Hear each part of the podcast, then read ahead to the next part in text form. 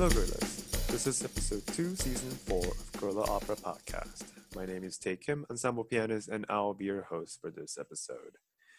As you might have noticed, the last podcast was erroneously labeled as the fifth episode of season 3 rather than the first episode of our new fourth season. My apologies for the error. Today, we're here with Curtis Hughes to talk about, well, making a sandwich. Thank you for joining us today. Your first collaboration with Guerrilla Opera was Say It Ain't So Joe, a light tragedy reimagining the vice presidential debate between Sarah Palin and Joe Biden in the 2008 election. Aside from the obvious difference in the topic, what was the experience like the second time around with Guerrilla in Let's Make a Sandwich? Well, it was certainly good to have the memory and the experience of having collaborated with Guerrilla Opera once before on a, on a larger scale project. Um, although this this project shared with the older project that it was quite strange in its conception, a odd concept to try to implement. But uh, at the same time, knowing who I was working with, uh, both in terms of the organization and in terms of the individuals, really helped give me the confidence to do some things that I otherwise wouldn't have dared to attempt both sort of musically and dramatically. Um, it was such a wonderful idea uh, to kind of highlight the role of a director in a in a production by having two different directors direct the same material. Uh, and I was excited about that uh, from the get-go, but we needed to come up with raw material to kind of link the whole thing together. So I was thrilled to be involved in the early discussions where we settled on a very strange uh, common point of reference, which was this informational film about how to make a tuna fish sandwich, an open faced tuna fish sandwich, I should clarify. A rarebit, uh, apparently. right, yeah, tuna rarebit. Yep. um, and I have to credit a former student of mine who's a fantastic composer by the name of Ethan Parcell, uh, who as a first year undergraduate student, wanted to compose some music to sort of go along with this film that he had found on YouTube. Uh, ultimately, a project he did not pursue, uh, although he has pursued many very interesting projects since then. Um, uh, and uh, suddenly, that that film came back to mind a, a couple of years later when uh, was searching for uh, subject matter, and I, I kind of brought it up not necessarily thinking it would be taken all that seriously. uh, and then, uh, you know, Rudy seemed interested, Mike seemed interested, everyone right. in the organization seemed on board with it.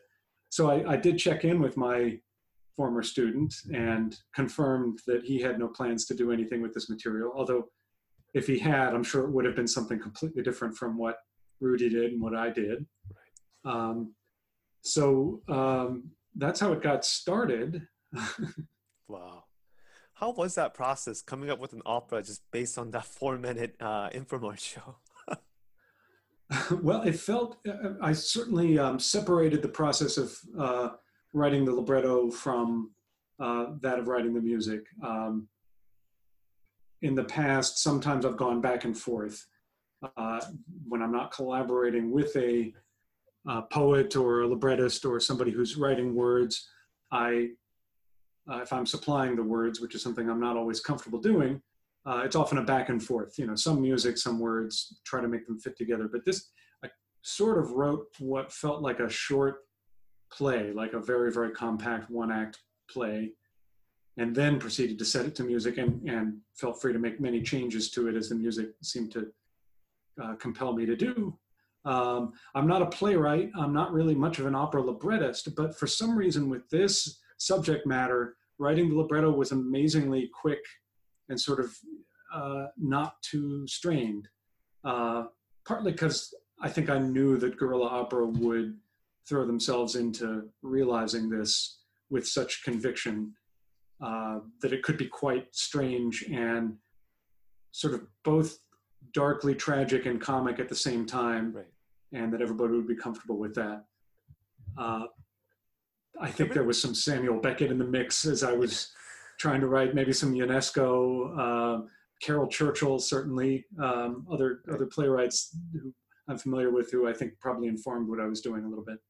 I mean, it flows. Uh, it flows so nicely for sure. I mean, it, it, uh, but of course, the, two directors had a, a, complete, you know, different take takes on it. Uh, did having those directors affect the writing itself? Uh, not necessarily the libretto. I guess maybe the libretto too. But did that having that in the back of your mind did that affect uh, the compositional process? Yes, I'm not sure if I knew who both of the directors were going to be at first. Eventually, I knew, and I knew Copeland from his work with Guerrilla Opera on prior productions, though I hadn't worked with him personally. Uh, and I had never met Giselle before. Uh, it was great to work with her. They were they had such incredibly different approaches. It's probably good that I'd had this experience once before of writing an opera with a fair amount of stage direction in which the stage direction wound up being changed quite a bit in performance. Mm. So that although I was imagining the staging quite uh, specifically and precisely while I was coming up with the material, I also knew that it probably would be changed. Mm-hmm. I'm sort of thrilled that that what happened was there was one interpretation that was more or less true to what I had written, okay. in a sort of a, a straightforward, comprehensible way, right. and one which was more sort of aggressively defying what was on the page. um, those two kind of played off of each other uh, in, a, in a way that interested me a, a lot. I wouldn't have wanted to uh, miss out on that contrast. Right. Um, I was thinking uh, opera will have multiple directors in its lifetime, you know, but not necessarily on the same night, same stage, and the same cast. Um, right. What was that like working with two directors simultaneously? As I recall, I was, I think, purposely not involved in the early stages of of uh, the production being put together. Okay. Um, uh, which is probably good. It's, it's probably too many cooks in the kitchen. Right. But as I recall, the, the directors did not interact. Um, they may have had rehearsals on the same days. I'm not sure, but they certainly weren't at the same time. The rehearsals did not were not concurrent. Um, only the cast knew really in detail what was going on in both versions. the instrumentalists had some idea, but were you know I think visually focused on learning their parts and exactly uh, trying to stay together, so they weren't able to entirely watch how things were playing out on stage. Um, so the, the, actors did the the singers the, the cast did an amazing job of um, keeping it to themselves. Maybe they discussed it among themselves, but they did not, for instance, let on to Giselle what Copeland was up to, and they didn't let Copeland know what, what Giselle was up to. Oh wow! So, you know, it could have happened that both directors might have done something very similar. Right. Um, uh, but the ways in which these productions played off of one another was something that I think everyone was purposely kept in the dark about until late in the process, which I, th- I think was by design. I think that was part of the, the idea. It's let's make a sandwich, but it's also sort of let's make a sandwich where, you know, one hand doesn't know what the other hand is doing. right. That that's fascinating. That's definitely fascinating. Uh, so, when did you actually come into play in the production? Uh, it must have been towards the end then. Uh, oh, did you end up just seeing the final product? Well, in a sense, I had no meaningful involvement in the in the production. I was there to you know correct musical mistakes and you know things like that. Um, make sure everything was um, as I you know catching errors that I might have made in the score, for instance. But more or less, it was just my helplessly watching it play out, which was kind of a. It, it was really a totally unique experience in my professional life and a really wonderful experience. Not easy at times because, uh, well, I remember one time when I think Giselle said to me, "I'm going to mutilate your aria." and the funny thing is, I think she intended on on sort of preparing me psychologically for how how much her direction was going to sort of uh, be different from what I might have foreseen. And I, I was disturbed by that comment at first, but at the same time, I had seen right exactly. Uh, but I had at the same time seen uh, Copeland's version uh, coming together, and so I, I knew that uh, whatever happened to the aria in one case, it was going to be um, not the only time we, we heard it. And um, uh, the yeah the uh, the mutilation she was referring to involved uh, um, ketchup and, and bread and other things. Um, right. but um, there it did seem to me there was one thing that I had involvement in later on uh, in the in the phase during which I was mostly helpless. Uh, I did feel that there was a, a logic to Copeland's version being presented 1st mm-hmm. and then um, and then we would hear Giselle's version, and even even making that declaration, I think went uh, to some degree against the spirit of the project, was which was to kind of allow things to play out without that sort of invent, invent intervention. Right. Uh, but but I think that we ultimately it was a good decision to do it that way. Right. Um, right. How was the experience different from Say It Ain't So Joe?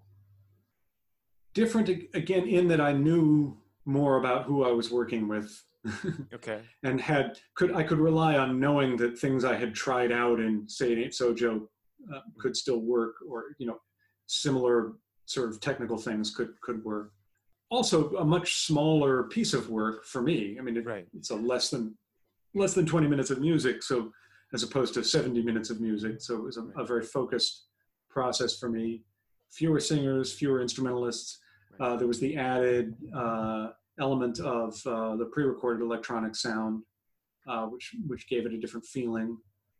Uh, I think it's really important for people to see the let's make a sandwich video beforehand otherwise they'll have no you know context i think i want to say i never i don't think i've seen that video because i remember because i mean as you know as an ensemble pianist i'm just given a score so right I play right. i do the rhythm i try to get the notes you know and i try to get the singers together and that's all i see and the next time i see them is the final production you know Mm-hmm. and then I remember seeing it. I'm just kind of going, uh, "This is bizarre. What what does this have to do with Let's Make a Sandwich?" And I never thought to think that I should have watched that uh, YouTube video. So before this interview, I ended up watching the video.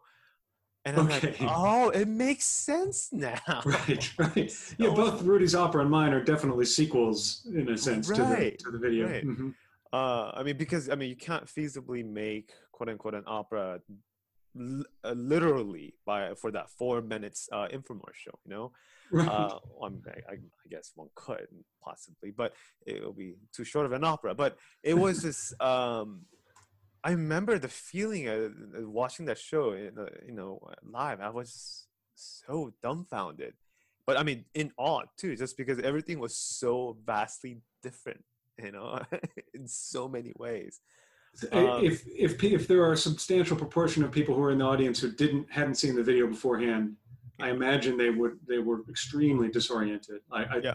I think that that's in any future uh, presentation of it. I think that's an absolutely essential ingredient. Yes. But but you know, to be honest, that didn't really uh, bar from enjoying the uh, pieces. To be honest, just because it was. okay. Just, uh, just because productions was, uh, were just so convincing and they were so different even though the music was exactly the same mm-hmm. and you're just kind of thinking wow this is this is fascinating you know it's, it's so fascinating how two people can have such vastly different ideas and a single entity in a sense I, that's why I thought uh, both productions were com- so really successful in the sense that they evoke such wide ranges of emotions uh, from the audience. Well, what are your thoughts uh, for the two productions? if I try to imagine what it would be like if I didn't know the music and I didn't know the libretto, uh, and certainly if that were the case, then the first of the two is the one that I would be able to make more sense of, hmm. which again is I think why it was good that it was the first of the two. Um, but really wonderful decision on the part of Guerrilla Opera to pick two directors with such different sensibilities. I think for that for that reason. Um, uh, if I had seen the second version of the opera first, uh, uh, Giselle's version, I'm, i know I would have enjoyed some of the complete sort of surreal disorientation I would have experienced. Right. Um, but I but I think I especially appreciated that having uh, had a little bit more um, sort of ground to stand on in the in the first version. But but uh, uh, Copeland also was able to sort of play up some of the slapstick in a way that I that I really appreciated. Right. Um, there was um, there was a certain amount of almost comic timing bit, uh, uh, built into the music, um, and that sort of is invariable. And I was I, I loved finding out that different directors could make different flavors of comedy out of that comic, uh, out of those moments, without actually having to change anything in the score. I thought they were so wonderfully done. Uh, what were some of the most enjoyable moments? um, many enjoyable moments. So the the uh, that first discussion with with Giselle certainly is memorable. Um, the line I already quoted to you. I'm going to mutilate your aria. uh, she knew. I wonder if you're ever gonna hear such from a director. It was, you, you know, it sounds like a sort of a. It, I think when I've told that story before, it sounds like I'm trying to garner sympathy, you know, or, but but in fact, it was a wonderful moment in, in many ways. I, I was unsettled by it, but I was also, you know, kind of excited to find out what does that mean. right, right. Um, the uh, I enjoyed uh, witnessing the the sort of befuddlement of the instrumentalists as they gradually became aware of what kind of mayhem was going on around them and was going to be going on around them. Watching it sort of dawn upon them, uh, especially as they had to, to varying degrees uh, roles sort of in the drama. Um, right. They became incorporated into it in a certain way. I thought that was it was fun to see that play out. Of course, of course. Uh, but he- but also yeah. getting to know Rudy's opera Right. uh, and hearing it over and over and over again because I, I tended you know I think I heard his opera ten times oh, you know, okay. including multiple rehearsals of the different versions uh, over the course of, of the last 10 days or so. and uh, it, the, the, the, the way in which I started to hear linkages between the two operas musically, which of course were also fortuitous, not planned, Right. um, that was sort of fun to, to, to start to hear those things uh, and to see how the different characterizations I think we're influencing each other across the different operas and the different productions of them. wow. Um, biggest challenges? in composing or in in Oh, anything. sort of the anything. production phase. Uh, production, composing. I would imagine composing could not have been easy either. I mean, especially going off of that four-minute video about making a tuna sandwich. yes. I, coming up with the idea for how to make a kind of a short play as a sequel to that was it was more deciding what not to do and narrowing it down that was that was difficult. Uh, that was not overall a lot of um, turmoil in generating that part of it, but then the follow through, making it sort of musically cogent in the ways that I wanted it to be, and sort of scattered in in the ways that I also wanted it to be.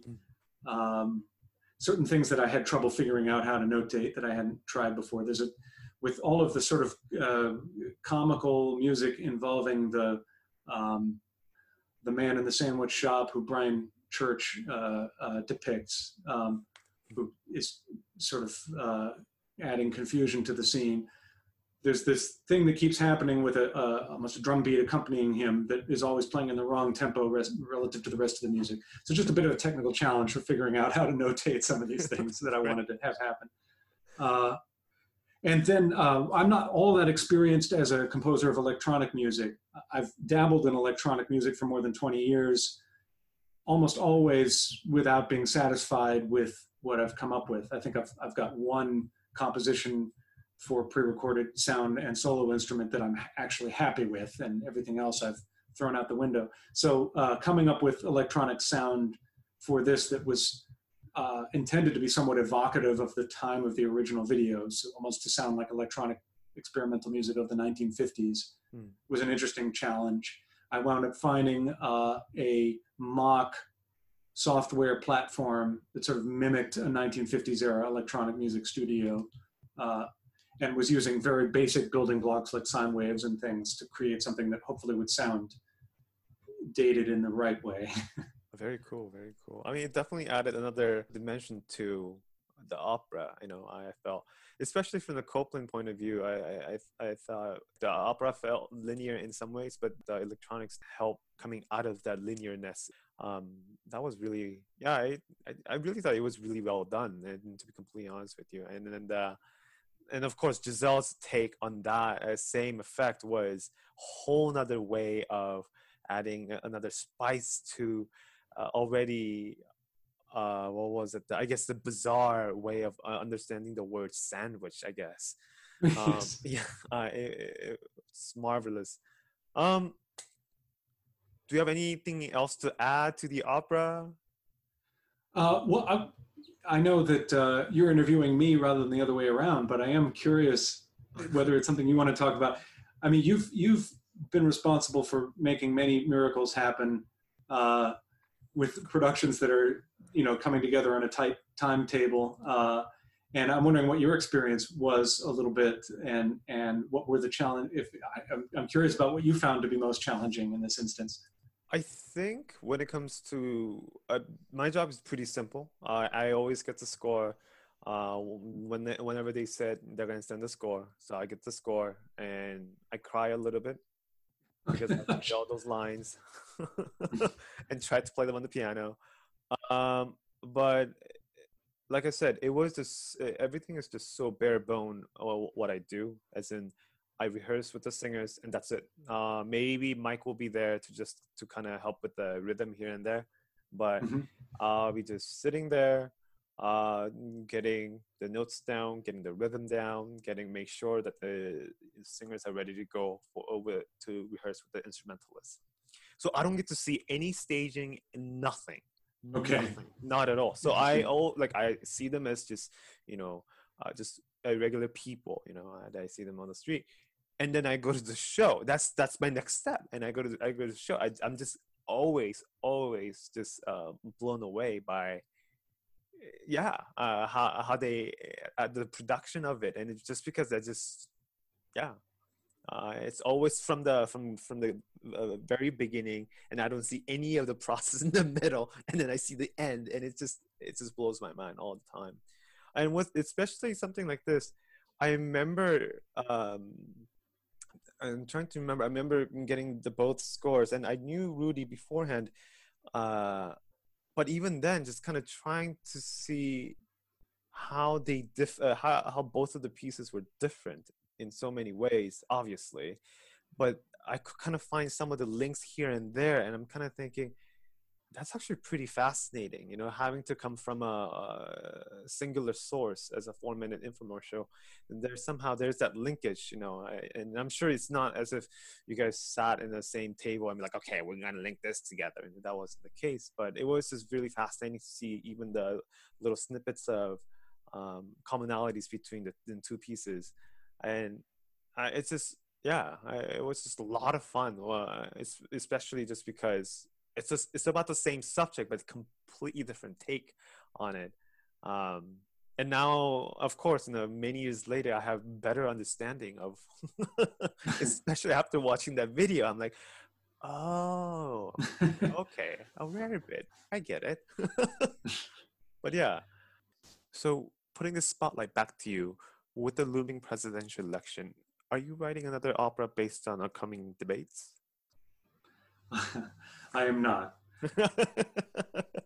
I, but I am intrigued by uh, the opportunity to hear and see Joe Biden uh, in in a debate, in a one-on-one debate context like right. that. Again, so it's sort of a, a, musical interest among other things, but but no, no, I that was a that was something to do once, and um, I, I get asked that question a lot.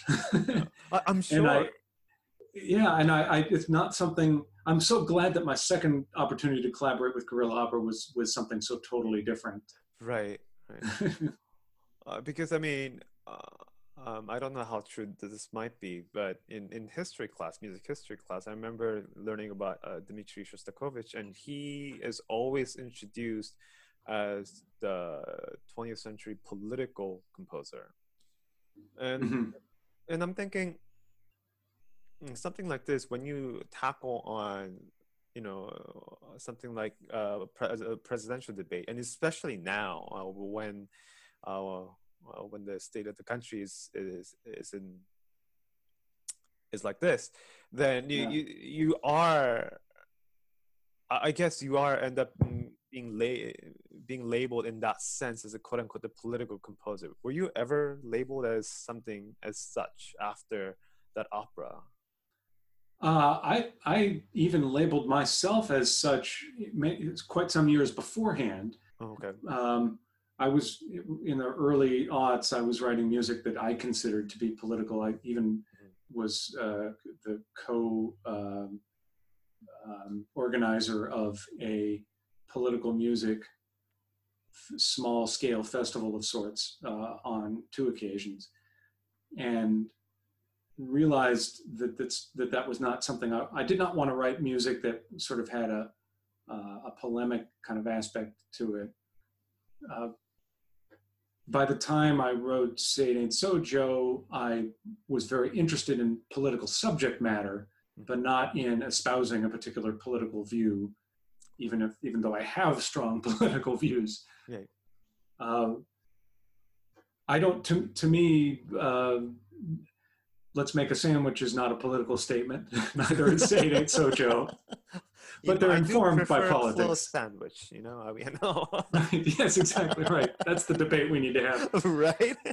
Would you like it open or do you like it closed? Um, I remember yeah. going to a, a, a, I remember on one of these concerts of political music that I helped to put together. Um, this was during the, the George W. Bush years. Right. Um, sorry about the car alarm we're hearing nearby. okay. Uh, there was a, a, composition for solo bass drum. No, I think it was bass drum and, and saxophone uh, by another composer that was incredibly abrasive and acoustically, just sonically very, very interesting. And uh, and I was really enjoying hearing it during the dress rehearsal. Uh, it was, you know, fortissimo bass drum hits and uh, screaming multiphonics and uh, very harsh and, and to my ear, very interesting. And then during the concert, the composer introduced the piece saying, this piece is about McCarthyism. And I sort of all of a sudden felt deflated. Uh, it, it suddenly took away so much from not from what the music uh, all of a sudden the music was merely an expression of rage about McCarthyism. right, uh, right. Not exactly timely rage, given you know it's the early 2000s, but um, I, that's I mean, if somebody wants to re, if somebody wants to write music where the possibility is encouraged to sort of read these things into it, I think that's great. Right. But I I'm not wanting to be as a listener or as a composer constrained by a particular very specific political sentiment.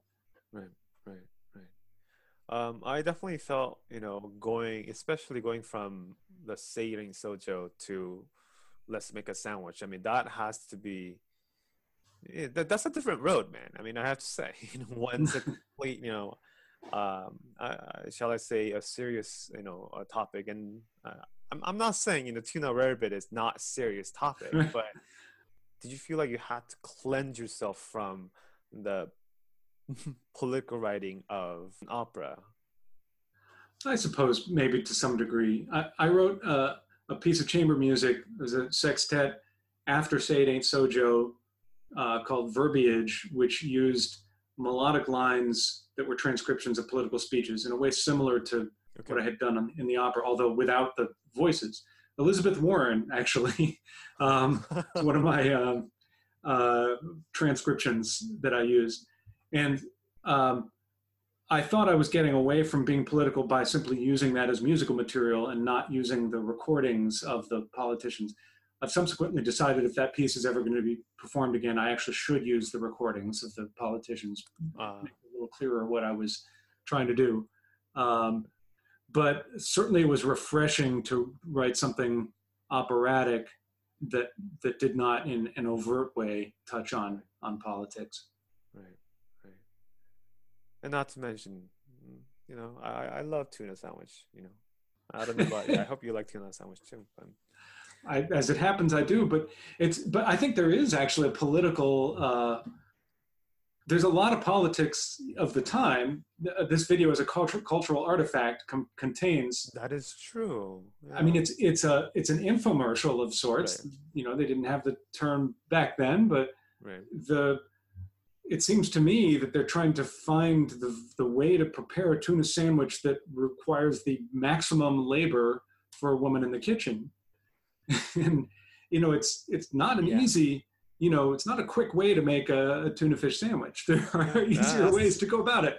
Yep, yep, yeah. I see what you mean. Yeah, it's. Uh, I I remember watching the video. Uh, finally, I'm just kind of thinking, huh. Things were pretty, you know, different back then. You know, Mhm. yeah, it's pretty uh, different back then. The patronizing tone of the announcer and Mm-hmm. everything else. Mm-hmm. hmm Mm-hmm. Mm-hmm. Mm-hmm.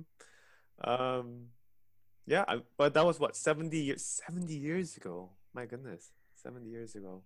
Do you want to talk about anything else? Uh, do you have Do you have any other projects coming up that you're excited about that you want to share?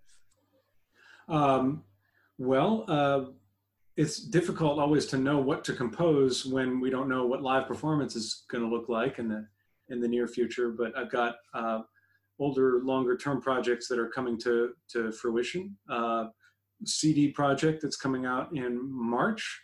Maybe that'll be around the time that we start getting back to live performance as well. Um, but there is one um, um, there is one vocal work on that uh, disc that is neither political nor absurdist in quite the way. Uh, it's, a, it's, a, Twin Peaks inspired composition uh, that I wrote a, a couple of years ago. Uh, it sets some text from Proust, but it's really about Twin Peaks, uh, the TV show. Uh, not that you have to be a fan of the show in order to make sense of the music. In that case, I wouldn't ask people to watch dozens of hours of tel- television in order to prepare to listen to it. uh, that the, the piece is called Tulpa. The, the the disc will be coming out in March on New Focus. At least Oh, I believe it will. Yeah. Beautiful. Uh, how did um, COVID affect your writing? Um, for me, you know, uh, you know, as a pianist, is I had ups and downs. You know, there are some good days where I could have a lot of you know motivation, inspiration to um, practice, and to get to know, uh, to learn more. But there are some down days where it just becomes kind of like, when am I going to perform? Who am I going to perform for? and it's when and when I don't have the answer to those questions, it becomes kind of discouraging. Um, I wonder if you uh, have the similar experience during this uh, you know, trying times. Uh, yes, I, and you know, it's uh, it's it's really fun to have this conversation uh, right now. It's it's a it's a high point. It's a it's a bright spot in the middle of you know a lot of uh, isolation uh, to to get to talk uh, you know as musicians. And I, I, I like to maintain the bright tone, but really it's hard to say anything that's too positive about doing creative work right now. Right. Uh, I have not found it to be an inspiring time. I need some isolation to be a good composer or to be, you know, consistently creative. But this is um, not not even knowing what the future holds makes it very difficult to know what to do. So I've, you know, I've written some solo pieces. I've written some small scale things. It's it's not. Um, it's a good time for um, you know revising old pieces, sort of taking stock. Yeah. Um, it's a great time for uh, you know self doubt. Yeah, great time, yeah. great uh, time for second guessing oneself. Oh my goodness. uh, I think the question. I this uh, this might be a little depressing, but I I think the question uh, question I've been asking is, what's the point? You know, Mm-hmm. what's the point of doing this? Um, but I think uh, you know one thing that kind of gets me going, and and, and uh, is that you know every two weeks, you know, Guerrilla Opera, we have uh, we have a Zoom meeting, and uh, Mhm. we say meeting, but it's more kind of like, hey, how are you how you guys doing? How's everybody doing? Um, Mhm. and it, it's just it's to talk about how um, essentially our lives during those two weeks uh, and just to see how we can sustain uh, this kind of work uh, in the trying times. And but the problem, not the problem, but but the great thing about the uh, those kind of conversations is that one, you get to talk to people, and uh, because socialization is definitely needed. I I do feel. I mean, as much as I do feel, and as a pianist, I do feel like isolation. And I'm sure for you as a composer, we both need uh, some sort of isolation to do our work. Uh, but like you said, you know, during this time, it, it becomes when the future is just so muddy and so murky, it just becomes really difficult to um, concentrate per se, you know. Mm-hmm. Um, but having that, uh, having uh, to talk to Guerrilla Opera and how they are coming up with uh, with all these projects, so that it kind of keeps me going in some ways too, just to see how I can do uh, more to inspire and motivate. You know, not uh, not just me but others as well. Um, and that's one of the reasons why you know I, I kind of threw myself out there to do a podcast, even though I I sincerely you know I sincerely hate my voice, and to say the least. So it's just kind of like. I think that's a universal. I think everybody is shocked by the sound of their own voice. Right. This yeah. is why I don't listen to recordings because I I, I say that that's fake news. It's all fake news. no, but uh, but it has been a great. No, sorry. Go ahead. No, no, no. Go ahead. Go ahead. Go ahead. Go ahead. Yeah. Well, it has been a great time for thinking back on live performances that have been especially uh, exciting and and from all you know recent and and going back some years. Uh, I was thinking recently of a performance that you and Aliana did uh, some years ago of a big song cycle by Andy Vores. Um, oh, and right. um, Cleopatra. It a, yeah, it was a, it was an intimate crowd, and um, uh, I don't remember what time of year it was, but I, I, I think that think was that the, Super Bowl. I want to say what I remember. Oh, yeah. I don't think we got it. Could in. be. I, I don't think that we as in the Patriots got in. So I because I remember I did a concert with Aliana. Yeah, I think it was Super Bowl. It, it was, an some... extraordinary concert. It was just one of my it's just one of my favorite sort of live music memories to to turn back oh, to. Well, thank you. my goodness. But she's wonderful, man. She uh, couple of years ago, uh, you know, we did a concert over at um, uh, what was it, the Boston Conservatory as a kind of alumni concert. And uh, basically it was to showcase uh, improvisation in some ways. And I, I told her okay come up with you know uh, well uh, you know three words. And somehow she came up with three words and we said okay we're going to do four movement work we're going to improvise four movements and we just kind of came up with some kind of you know, ideas what to do and we improvised you know, mm. and it was just such an, an uh, what was it, an easy thing to do because she is just so easygoing, but so driven at the same time, and it's it makes my life, it makes my job much easier. So, yeah, I'm definitely lucky to work with her. But yeah, it's just I mean I've been thinking about you know a lot of uh, live concerts you know back in the days, and I'm hoping you know uh, as a pianist, maybe I, sh- I can take an advantage in the sense that uh, I could perform with the mask on. Mm-hmm. Yes. Um, and and considering uh, considering I didn't I don't I never liked you know long concerts anyway. so I, I, you know an hour is long more than enough.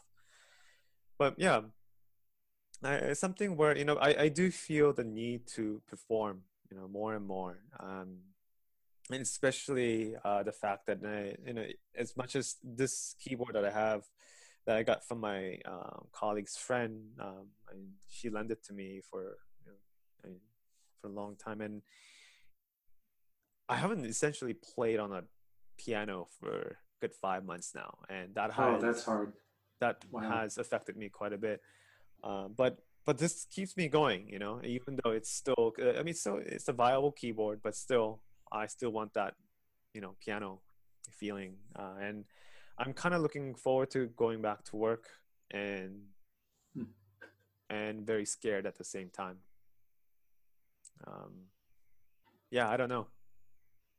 I really don't know what's going to happen. So, but Well, I, I have to trust that uh, there are safe ways to do at least some some of these activities. You, you mentioned the hybrid Yeah, education. yeah, Mhm. at, at at NEC. So, um, you know, I'll, I'll, I think we'll do what we can. Um, and and the thing is, during that, uh, even though it's it does sound bleak in so many ways, I think uh, doing these kind of things to uh, uh, even th- this kind of podcast essentially is some kind of an outlet. You know, at least for me. Uh, I mean, and just talking to you and and and I, I'm already inspired in the sense that you know you, you have all these ideas and how to go about you know uh, something as uh, mundane as four minute you know infomercial and making an opera out of it. I mean, it's just it's quite inspiring and um, I'm learning a lot quite a bit. And if it, if look if COVID never happened, I would never be doing this. So I'm I, I, I should be saying I should be thankful for that in that sense. You know. Um, This yeah. is wonderful. yeah. Yeah, this is I, this is a lot of fun. I think this is very worth worth doing. yeah, I think so too. I think so too. Well, thank you so much for joining us and hope to see you at the watch party. yeah, I'll be. I've got it in my calendar. It's Great. wonderful to talk to you. Great. Same here. Same here. And this concludes this episode of Guerrilla Opera Podcast. Thank you for tuning in and hope to see you at the watch party of Let's Make a Sandwich by Curtis Hughes and Rudolf Rojahn on September 24th. Till then.